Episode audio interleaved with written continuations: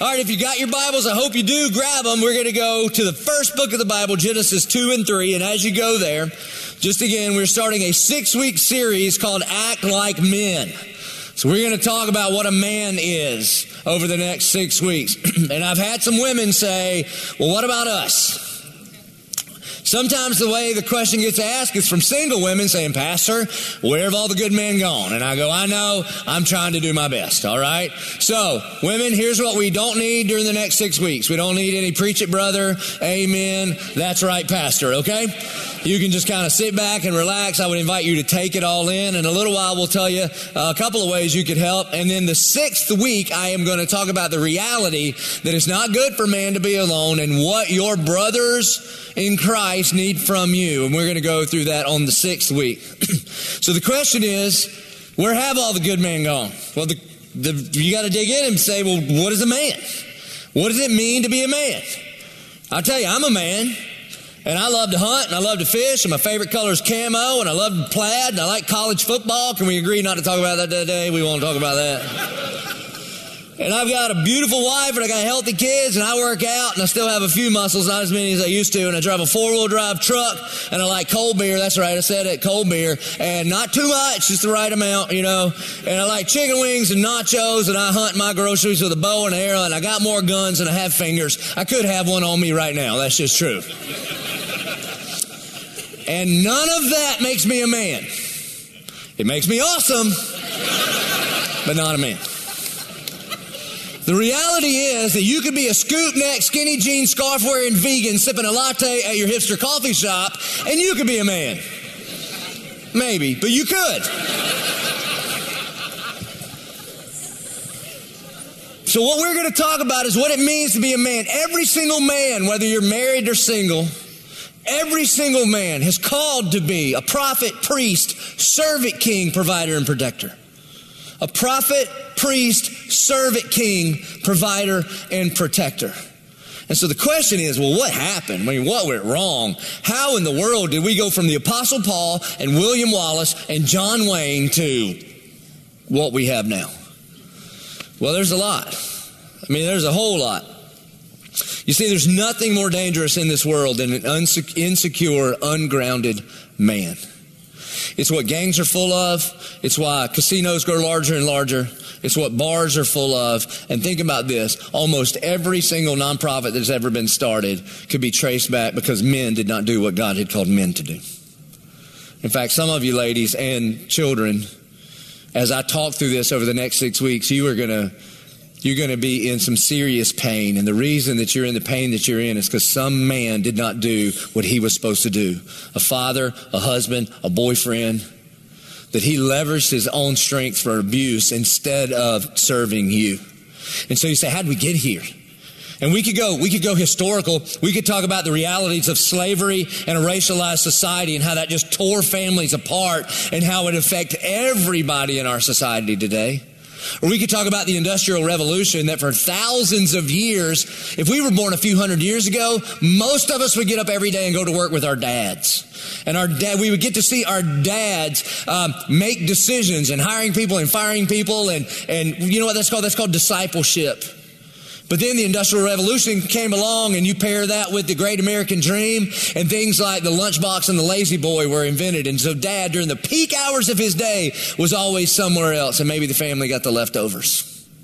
And then, in one of the most tragic things that ever happened, the raising of children was then considered only woman's work.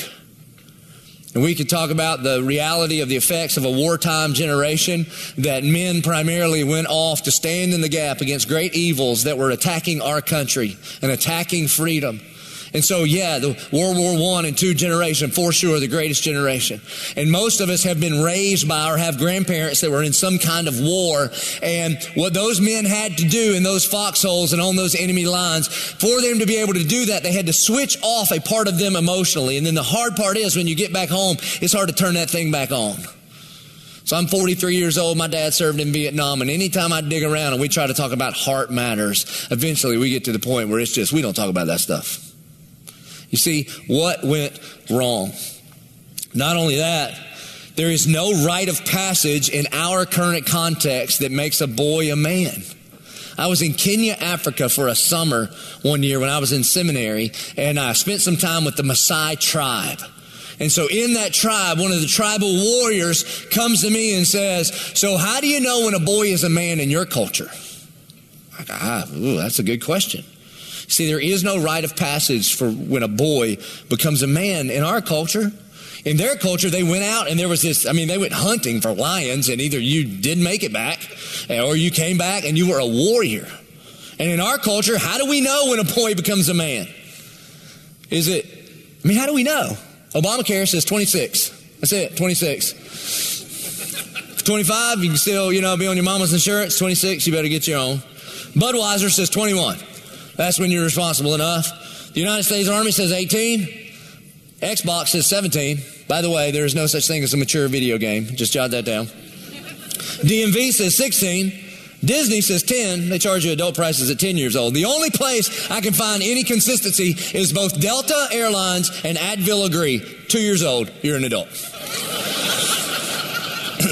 And because there is no definition of manhood and because there is no rite of passage of manhood, then what begins to happen is you get this thing, this delayed boyhood. For all of human history until about the last 50 or 60 years, there were only two categories of male. There was a boy and there was a man. And typically what would happen is he would either go and start a family, start a career, or fight in a war, and he became a man. And then, in just very, very recent human history, there's this new category of male. He's not, he's not quite a man, but he's still sort of a boy. It's kind of a boy that can shave. And it's just called a, a dude. And a dude is a dangerous, dangerous thing because what happens is because it takes a man to initiate a boy into manhood. It just does. And because we don't have that rite of passage, because we don't have a clear definition, what begins to happen then is males pursue boyish things to try to declare manhood upon themselves. And it plays out. Like I got the sweetest rims on my car. Where I grew up, it was whoever had the most jacked up truck. Or it could be in, in, the, my manhood is tied up in how much I can consume. I can consume more from you, more, more than you. I can consume more women, more beer, more drugs, more money, whatever it is. And so then sometimes what boys will do is they will chase after success and chase after accomplishment. Instead of taking responsibility, they really just find themselves entitled. And that's where we are. Now, there are two responses to that. There are two responses to the problem of manhood today. One is what we get from the world, and it says this. Now, we're just the same.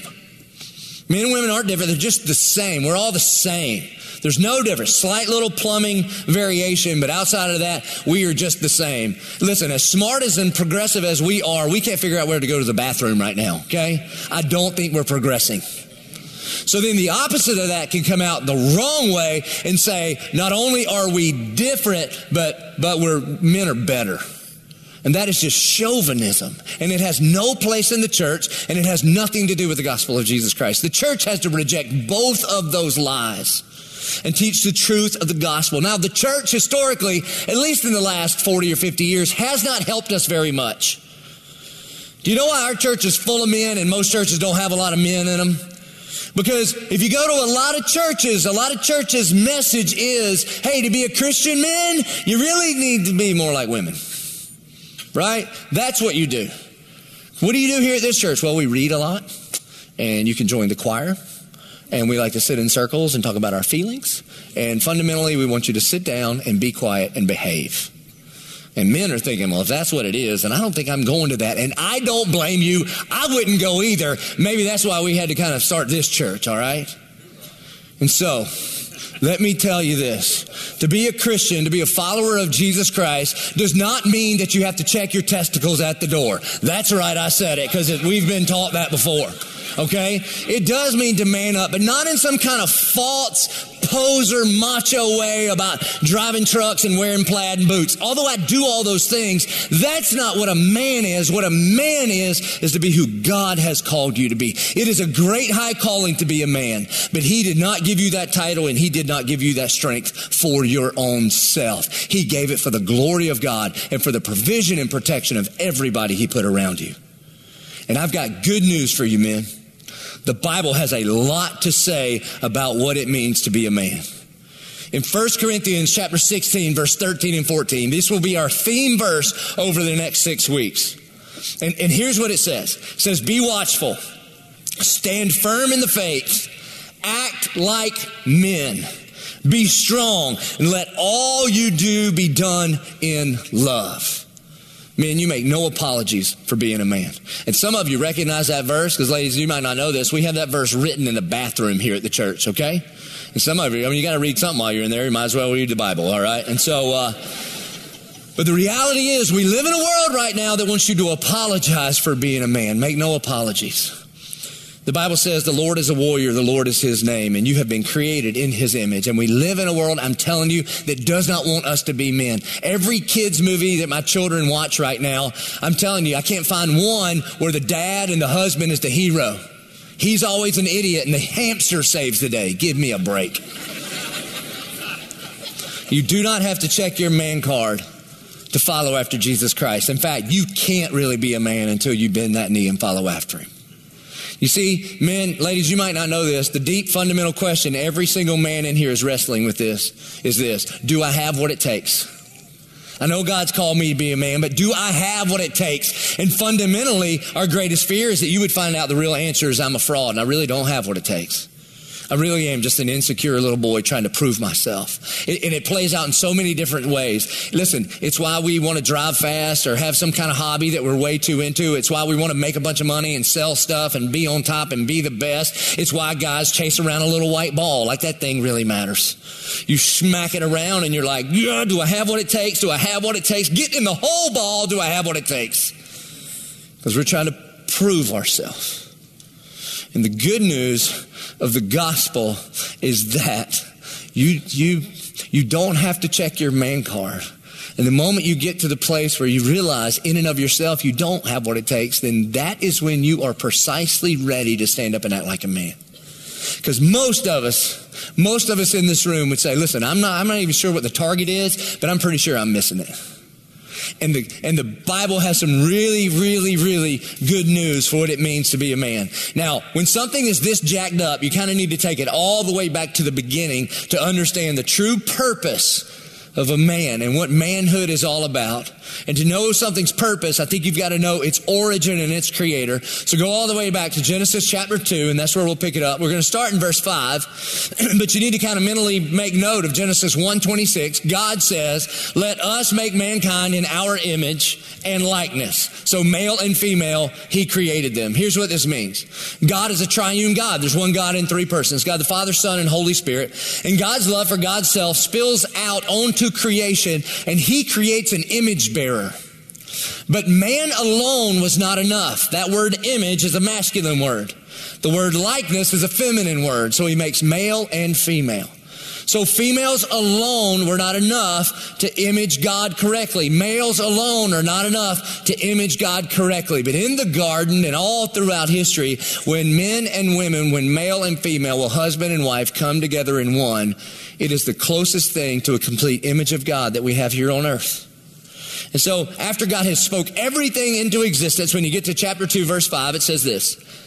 When no bush of the field was yet in the land, and no small plant of the field had yet sprung up, for the Lord God had not caused it to rain on the land, and there was no man to work the ground, and a mist was going up from the land and was watering the whole face of the ground, then the Lord God formed the man Men, there are no apologies about you being the man that God has created you to be, that God formed that. He spoke into existence the stars, but when it came to you, He formed you on purpose. And so He formed the man of the dust of the ground, and He breathed into his nostrils the breath of life, and the man became a living creature. And He opened his eyes, and the very first man in human history comes face to face with his Father in heaven. And that's what you were created for. That's what you were created for. Now, this is important. Before God breathes the breath of life, that word is ruah in Hebrew. It can also be translated spirit or breath. They're the same word. So God puts in the shell of a man his spirit, and in that moment, that's when he became a man. Some of you Some of you have the appearances of a man, but in reality, you're the shell of a male. And my prayer for you over the next six weeks is that God would breathe His Ruah, His Spirit, the breath of life in you. You would open your eyes for the very first time. You'd be face to face with your Heavenly Father, and you would step up and be the man that God has called you to be. And so this is what God does with the very first man. He breathes the breath of life, and the man became a living creature. Verse 8 And the Lord God planted a garden in Eden in the east, and there he put the man whom he had formed. Notice the man was not created in the garden. He was created in the wilderness. God created him in the wilderness and placed him in the garden. We're going to see in a little while that the woman was created in the garden. Some things should start to make a lot of sense to you guys. Do you know the reason you have this kind of warrior stirring in you? If you've got little children, this is where it is the clearest. I have a boy and a girl. They are not the same. Every stick that falls out of a tree is a bazooka to my son. It is a princess to my daughter. Every pine cone that falls out is a grenade. That's just who he is. He's a little warrior. He just is. And I know some of you, that makes you super uncomfortable. So like you don't let your kids have toy guns because Timmy can't have a toy gun. It's so dangerous. You know what Timmy does every single time? He will chew your grilled cheese that you made him into a little Glock at the table. And you're like, ah! does he have issues? His issue is that God made the boy to grow up to be a man. And sometimes we need Timmy to turn in those toy guns for real guns one day so they stand on that wall and protect our freedom. Amen? Amen. You cannot, you cannot drive that out of that little boy. So that's why, like, you know, for Christmas one year, I got my son a machete. My wife's like, Really? You think a machete? I think he's seven. I'm like, Baby, what could go wrong? And he just wants to attack everything in him. Everything. Maybe God put that in him. And out of the ground, the Lord God made to spring up every tree that is pleasant to the sight and good for food. The tree of life was in the midst of the garden and the tree of knowledge of good and evil. The next few verses mention all these rivers, so we'll know where the Garden of Eden was. And then we're going to get to verse 15. When you get to 15, following the rest of the chapter, here's what I need you to know. God gives Adam, the very first man, he gives Adam three things under the context of one banner. The first thing that he gives Adam is this the Lord God took the man, put him in the Garden of Eden to work it and keep it. The first thing that God gave Adam, the very first man, is work to enjoy. Work to enjoy. Work is not a result of sin. Work is not a result of the fall. That before there was sin, there was work. And so listen to this. This is true for men and women for sure. but this, men, you need to know this. You were created to work that God invites Adam, and in a little while he's going to invite Eve too. God invites us to be co-creators in his creation. He gets, he gets Eden started, but then he says, there's still work to do that I want you to do. You are going to subdue and cultivate. And somehow, somehow, we live in a generation where people are like working really hard to not have to work. That is not a biblical value. And here's what work was in the garden. Work was rearranging the raw goods that God had provided for human flourishing. That's what work was. The same thing is true today. This is why I don't believe there is a secular sacred divide in our vocation. In other words, I don't think my job is holy because I work here and your job is not because you work wherever you work. This is why men, we need more than a job. You need a calling and a career. If you don't know what that is right now, while you're figuring that out, get you a job.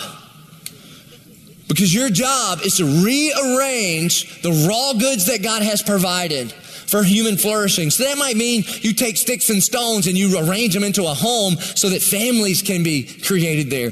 That might mean that you, you rearrange the raw goods of medicine so that you can accomplish the will of God by bringing, by bringing human healing in the lives of people.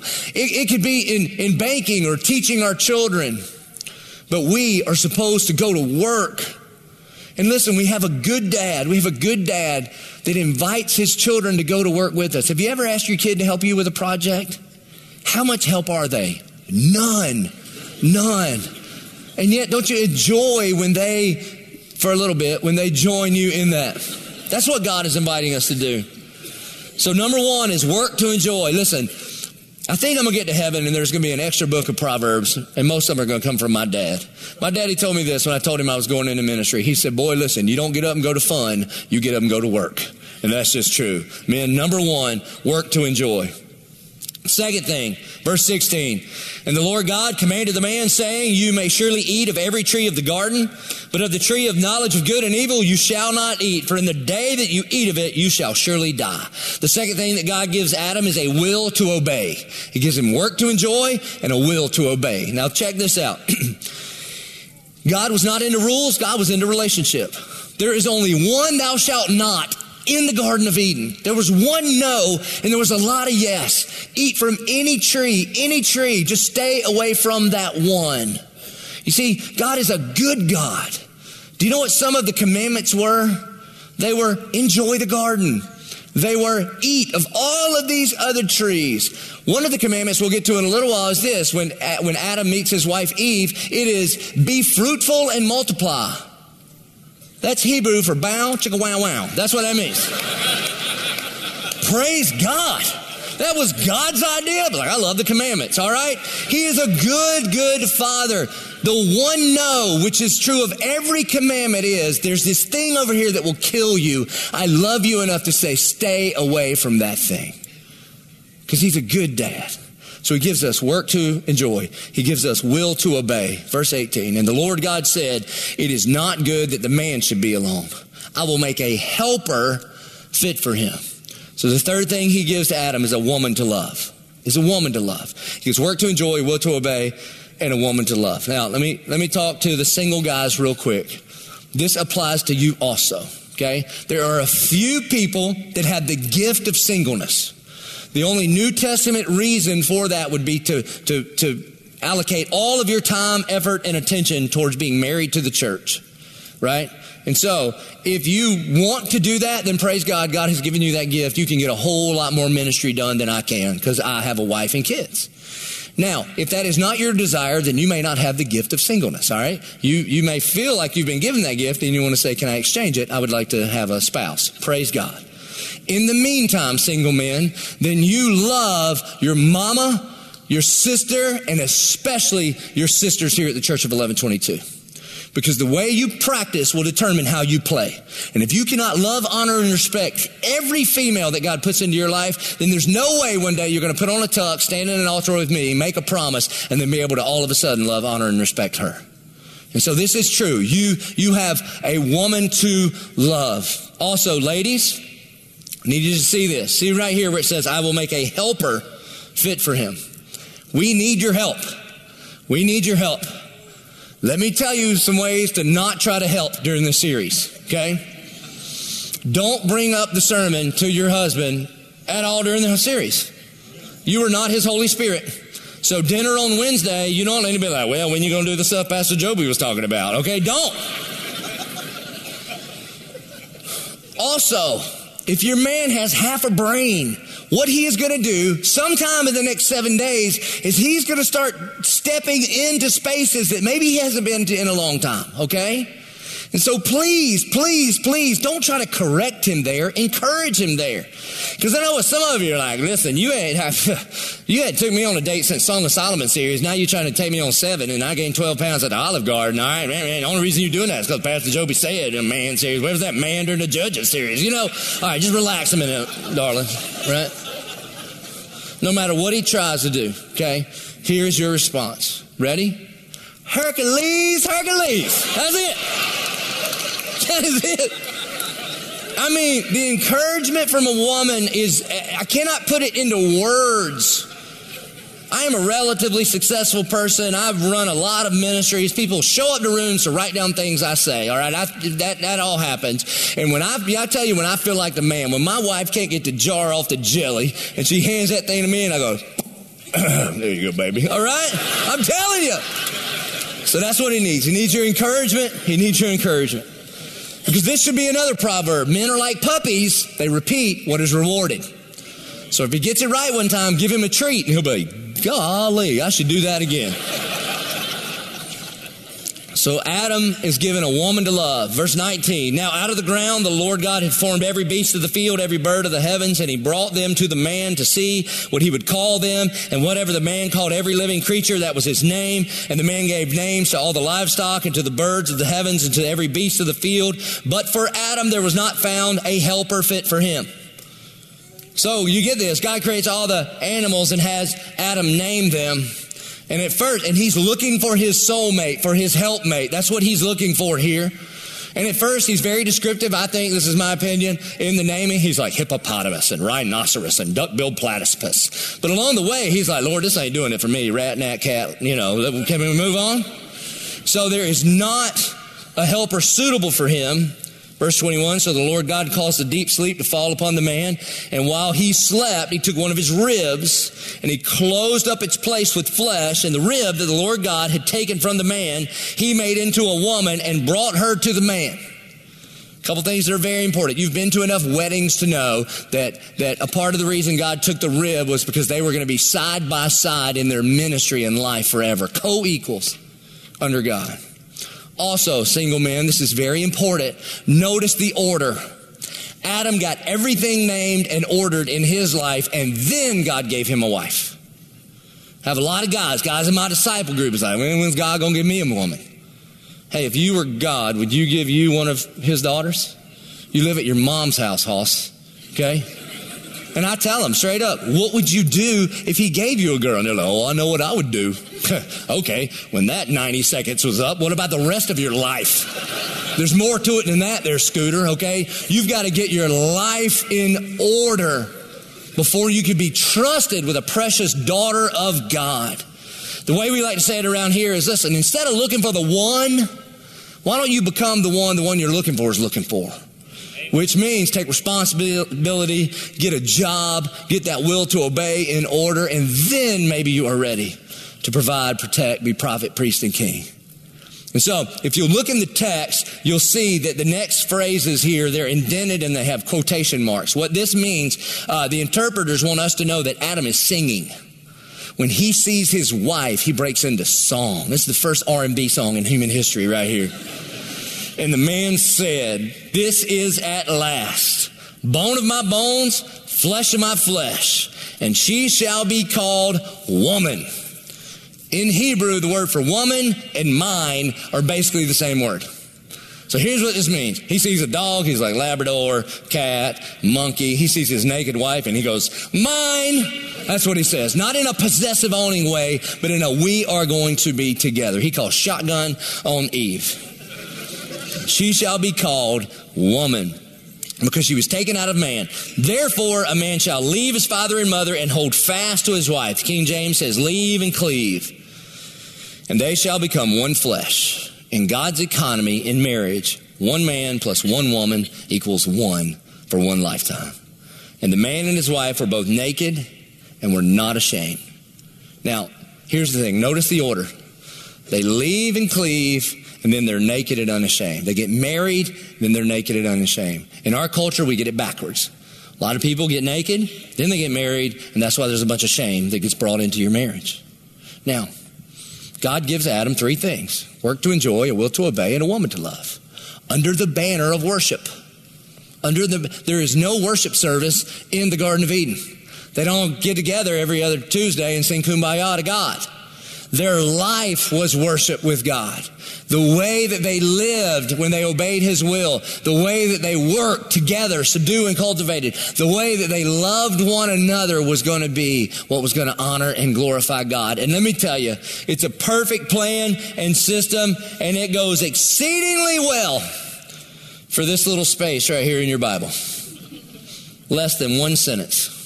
And then we screw it up chapter 3, verse 1. It says, Now the serpent was more crafty than any other beast of the field that the Lord God had made. And he said to the woman, Did God actually say? You see, this is how the enemy always starts because the enemy is the father of lies. And what the enemy wants you to do is to believe your doubts and doubt your beliefs. He wants to sneak in there and say, Are you sure about that? Did God actually say? Is that what the Bible means? I know it says that, but that, that's not what it means. Did God actually say? That you shall not eat of any tree of the garden. And the woman said to the serpent, We may eat of the fruit of the trees in the garden. But God said, You shall not eat of the fruit of the tree that is in the midst of the garden, neither shall you touch it, lest you die. Now, he didn't say that last part. This is classic legalism. Let me add to a little bit of what God asked from me. But the serpent said to the woman, You will not surely die. For God knows that when you eat of it, your eyes will be opened and you will be like God, knowing good and evil. Let me tell you the primary lie the enemy wants you to believe. He wants you to think that God is not for you. He wants you ultimately to think that God is not a good, good father and he does not love you. And you would make a better God than he would. You know why we sing that good, good father song a lot? Because if we could know those two things, that he is a good, good father. How do I know this? Because he demonstrated his love for us in this, that while we were yet still sinners, Christ died for us. He's a good dad. He loves his kids. That's just who he is. Regardless of what my current circumstances are like. That's just who he is. And if we would know, and I am loved by him, not by anything I have done, but by, by, what he did on the cross. And if I just knew that I knew that I knew that, then my identity begins to change. And when my identity changes, then everything changes. If we know those two truths, because that is what the enemy is trying to get us to not believe. And so when the woman, verse 6, so when the woman saw that the tree was good for food, that's called lust of the flesh, and that it was a delight to the eyes, that's the lust of the eyes, and that the tree was to be desired to make one wise, that's the pride of life. That's the only three things that the enemy has to throw at us. This is the third time now we have talked about this. She took of its fruit and ate, and she also gave some to her husband who was with her. The most damning preposition in all to all of masculinity here in the Bible. I don't know, somehow most of my life, I always thought Adam was out like polishing his ski boat or hanging a deer stand or doing something real manly, right? Killing or grilling or building a deck or something. But the Bible says, literally in Hebrew, that with her is tra- it can be translated elbow to elbow. And the number one problem of manhood is this passivity. The reason we got to where we are is not because the man did something wrong, it's because he didn't do anything at all. And fellas, there's a lot of us, us. And our internal fear is do I have what it takes? Our external fear is that is our girl. It is crazy. I'm not afraid of much. I'm not. I like an argument. I like a fight. I like the verbal kind. Honestly, I've been punched a few times. I kind of like it. Gets me warmed up and get going good, okay? It's just me. I can beat in meetings. I can tell the truth and you can get mad and that's fine with me. I was in a seminary class one time. I was 21 years old, my first year, and my New Testament professor started talking about that she didn't really believe in the resurrection. And so I raised my hand. I said, I'm pretty sure when I get to heaven, you won't be there. Bring it on, all right? So I didn't do well in her class. I ain't scared of much. And then I can go home and be terrified of the opinion of the five foot, hundred, none of your business pound girl that I'm married to. It's just true, isn't it, husbands? So you ain't gonna say nothing because you're scared. You gotta go to lunch with her, so I don't care. Then the eyes of both were open, and they knew that they were naked, and they sewed fig leaves together, and they made themselves loincloth, and religion is born. You see, everybody rejects God. We either reject God in the rebellion of the fruit or we reject God in the religion of the fig leaf. We either say, I'm going to go for what you said stay away from, or we say, God, I don't need your son's righteousness. I'll just cover up my own sin and shame. Verse 8, and they heard the sound of the Lord God walking in the garden in the cool of the day, and the man and his wife hid themselves from the presence of the Lord God among the trees of the garden. This is classic manhood move duck, cover, blame.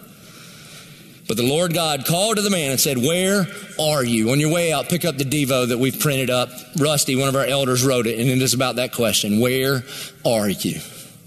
How silly must that look to God when Adam and Eve run and hide?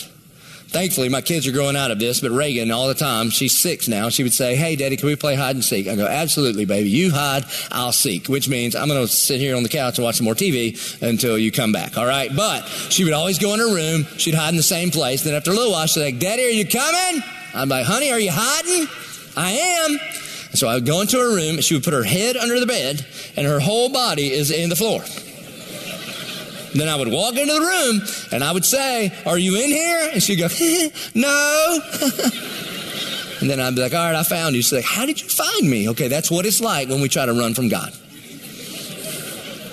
Where are you? He knows where they are. But it's an important question. You should ask yourself this right now Where are you? And he said, I heard the sound of you in the garden, and I was afraid because I was naked, and I hid myself. And he said, Who told you that you were naked? Have you eaten of the tree of which I commanded you not to eat? And the man said, Listen, the woman you gave to be with me, she gave me fruit of the tree and I ate. God, is it your fault or her fault? I can't tell. Y'all two get together and I'll receive your apology later. All right? Classic man move, man. Duck, cover, blame. And so he goes to the woman, verse 13. What is this you have done? And the woman says, same thing. It ain't my fault. She learned from her husband. The serpent deceived me and I ate. And now because of that, sin is going to corrupt primarily the three things that God gave to the man the work to enjoy, the will to obey, and his woman to love. And what we're going to get now is the reason why there are bad things in this world. From the macro level, like tsunamis and hurricanes, all the way to the micro level, where every cell in our bodies have been affected by the twist of sin. And God said to the serpent, Because you have done this, cursed are you above all livestock and above all the beasts of the field. On your belly you shall go, the dust you shall eat all the days of your life. But I will put enmity between you and the woman, between your offspring and hers, and he shall bruise your head, and you shall bruise his heel. This is called the proto evangelion. It's the first gospel. So the first thing that sin corrupts is our will to obey. Our will to obey. And from that moment to this moment, you and I have a spiritual enemy that wants to kill, steal, and destroy us and he whispers in your ear, You do not have what it takes. Did God really say that? You see, and the way this plays out, God gives us this gift of a will to obey, and then the enemy twists it either into license or legalism. Into the license of, I'm going to go for the fruit, God, because I think you're withholding something from me, or to the legalism of the loincloth, where we say, I don't need you to cover my sin. I will cover my own sin and my own self righteousness. And that's why in here on the inside, we begin to realize our problem is not that we sin. Our problem is by nature and nurture, we are sinners and our will to obey is corrupted. And we want to do the right thing and evil is right there with us. It's the first curse.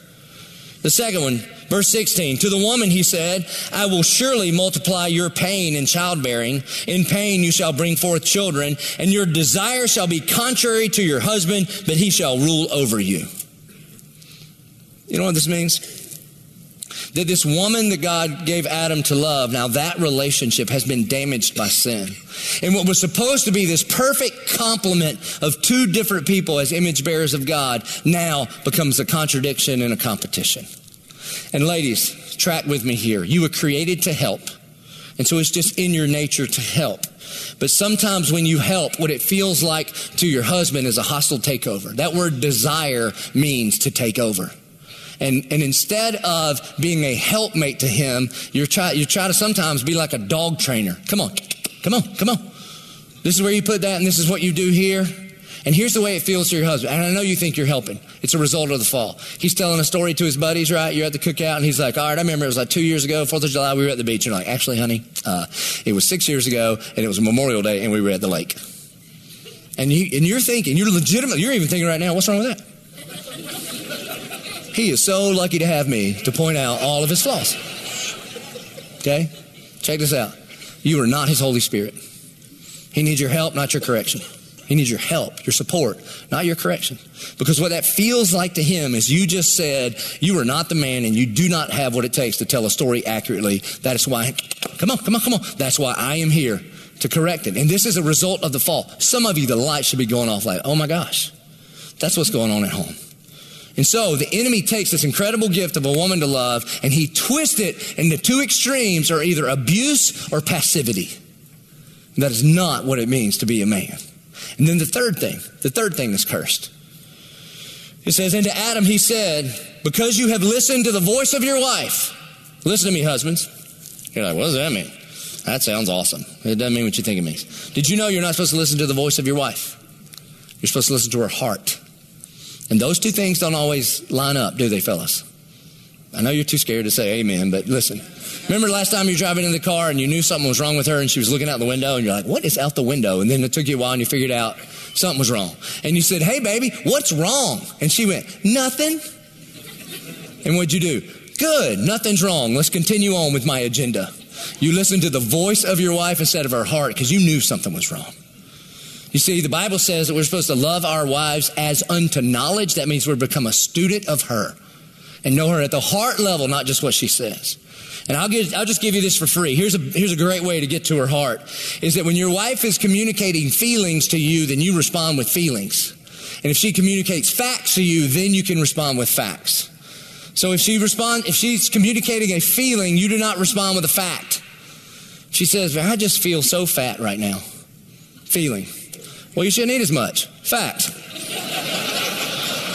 yeah, I learned that this week. Okay? That's not what you do.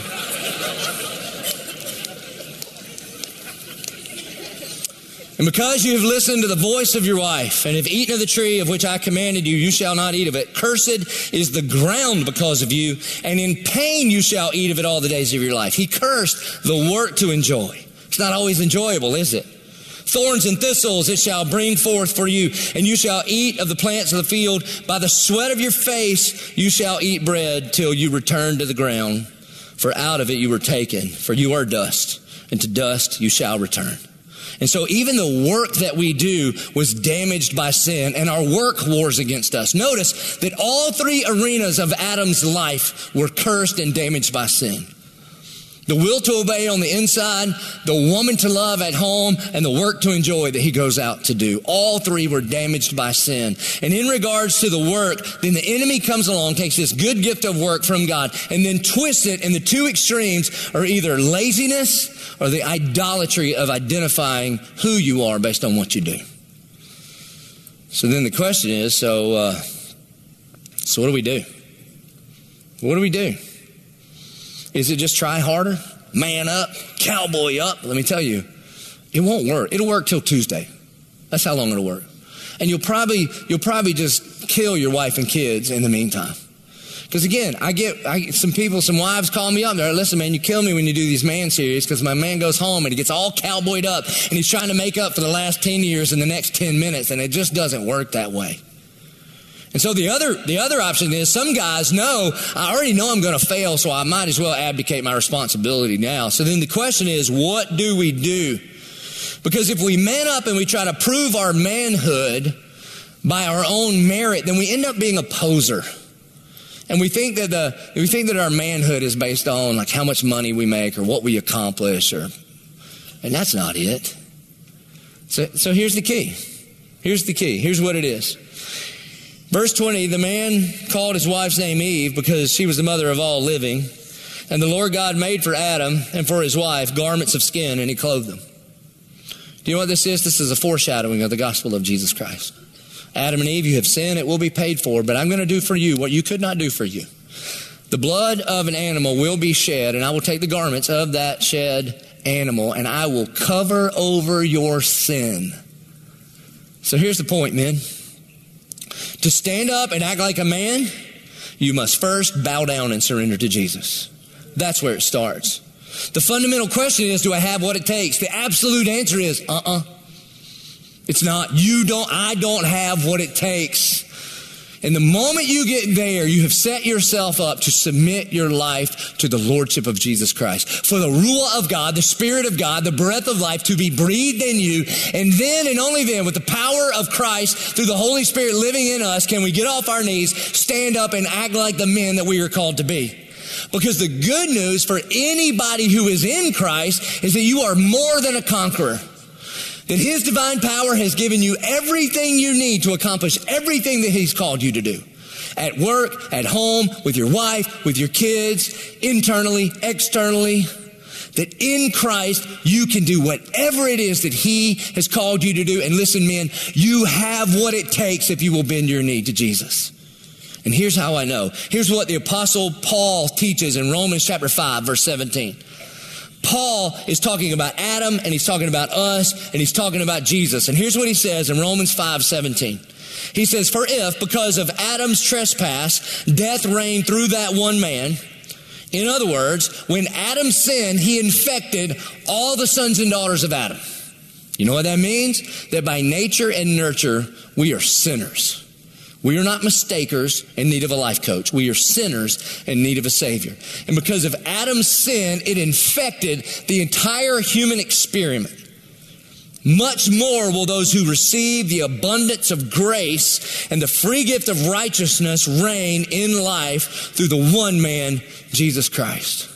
So Jesus Christ came to do what Adam could not do. Where Adam failed in every arena of his life, Jesus, the second Adam, he comes as the man, the God man, and he lives a perfect life on our behalf. And then when he goes to the cross and he is that, that serpent crusher and he is the lamb who was slain and his garment was made to cover us, our sins are covered over by the righteous life of Jesus Christ. So here's what that means, men. You can't do this thing on your own. You were not meant to. You will fail over and over and over. You will fail by either kind of playing this role of macho that's just silly, or you'll abdicate the responsibility that God has given you. The ultimate form of strength is to bow your knee before the Almighty Jesus and say, God, I cannot do this on my own. And that moment you surrender your life to Christ, that breath of life is breathed in you. The Spirit of God is in you, and greater is He than is in you than anything you'll face in this world. And then you get up off of that mat and you walk in a manner worthy of the gospel of Jesus Christ. That means you are more than a conqueror. There is nothing that can separate you from what God's call is in your life. Neither height nor depth, neither angels nor demons, nor things in your past, nor things in your present, nor things in your future. There is no weapon formed against you that can prosper if Christ is in you. And it is time over the next six weeks that you begin to take a journey that changes the trajectory of you and your life, and the life of your family, and generations to come. Kids that won't even know your name 200 years from now. The reason that your whole family tree looks different, it could be traced back to this very moment when you said, It's time for me to stand up and act like a man. So if you're with me on this journey, if you're with me on this journey, I want to ask you if you want to be a man, if you want to stand up and act like a man, I'd invite the men to stand up right now. Stand up right where you are and say, Good man, I might not be there yet, but I'm willing to submit and surrender. I'm willing to walk down this road. Ladies, this might be a great time if you're here with your husband or fiance or boyfriend that you would reach out and you would kind of take him by the hand. And listen to me, ladies, listen. All week long, the enemy's going to whisper because that's what he is. He's a whisperer of lies. And he's going to whisper in your man's ear, You ain't got what it takes, man. He's got all fired up at church. But it'll wear off soon. And I need you being an echo of what God wants to tell these men in their other ear, going, baby, you, you have what it takes. You can do this. I'll tell you what this city needs. This city doesn't need more churches. This city needs more men that will stand up and act like men. You want to see a move of God in this city? Let's have the men of the Church of 1122 lead and love well, and everybody will flourish. Men, let me pray for you. Our good and gracious Heavenly Father, Lord, I pray for the men of the Church of 1122. God, I pray that we would be the prophets, the truth tellers, the priests, God, that the, the, caretakers of souls. God, that we would be the, the servant kings, that we would take responsibility for everything that you've put under our domain. God, that we would be the providers, not just provide physically. Animals in the woods do that, God. We would raise the bar and we would provide safe environments for, for the people you've put in our lives to be who you've called them to be. And God, we would be protectors. Not only protectors of physical harm, but emotional and spiritual. And we would be the men that you have called us to be. Not by our own might, not by our own power, but by the Spirit of the Lord. So, God, I pray for a resolve. I pray that from this day forward, we would be different. We, like Jesus, would leverage the platform that you have given us as men to dress ourselves as servants and to wash the feet of the people that you have put in our lives. God, I pray that the next six weeks in this series, Holy Spirit, you would do the miraculous. You would breathe life into the shell of males and you would make us men. And we pray this, we pray this in the only name that matters when you're praying. We pray this in the good, strong name of our Lord and our Savior, Jesus Christ. And all God's people said, Amen. Ladies, would you stand and would you join us? We're going to respond by worshiping because He's worth it. We're going to respond by bringing our first and our best, our tithes and our offerings because He first loved us by giving us His best, the God man, Jesus, to die on the cross for us. And we're going to respond in prayer. Girls, some of you are hurting like crazy because some man in your life, some husband, brother, dad, friend, boyfriend, was not the man God called him to be. I would encourage you and implore you to come on and cast all your cares upon him because he cares for you. God cares for you. And in couples, let me just tell you, wives, what would bless a whole lot of husbands Often I encourage our men to pray over their wives, for sure. That should be the standard. But sometimes, wives, you just need to minister to your husband. One of the greatest ways you can encourage him is invite him to come to the altar and just pray for him. Let us respond.